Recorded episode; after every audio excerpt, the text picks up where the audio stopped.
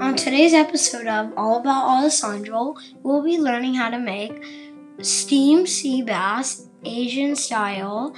Serves four people. Ingredients that you all need: sea bass, four large fillets of sea bass, around 12 ounces each.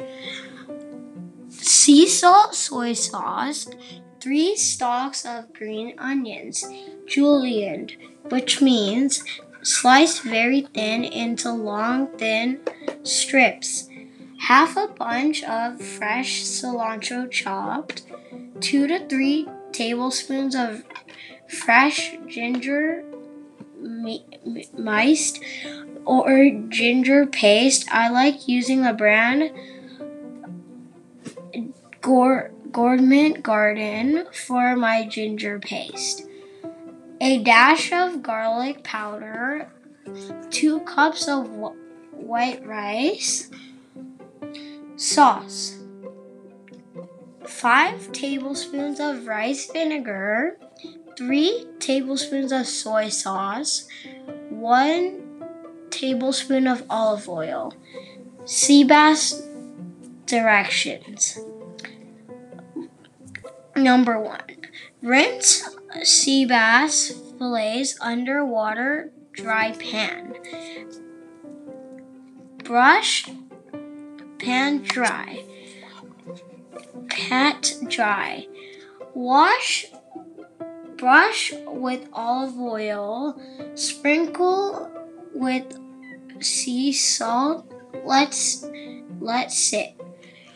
Number 2. Slice the green onions into long thin strips. Three number three, spread ginger all over over all fillets. Cover the fillets with a chopped cilantro and add some julienne green onions on the top and the and a dash of garlic powder. Number four, put some put some prepared put prepared fillets into the saucepan to steam with a little bit of water and a splash of soy sauce.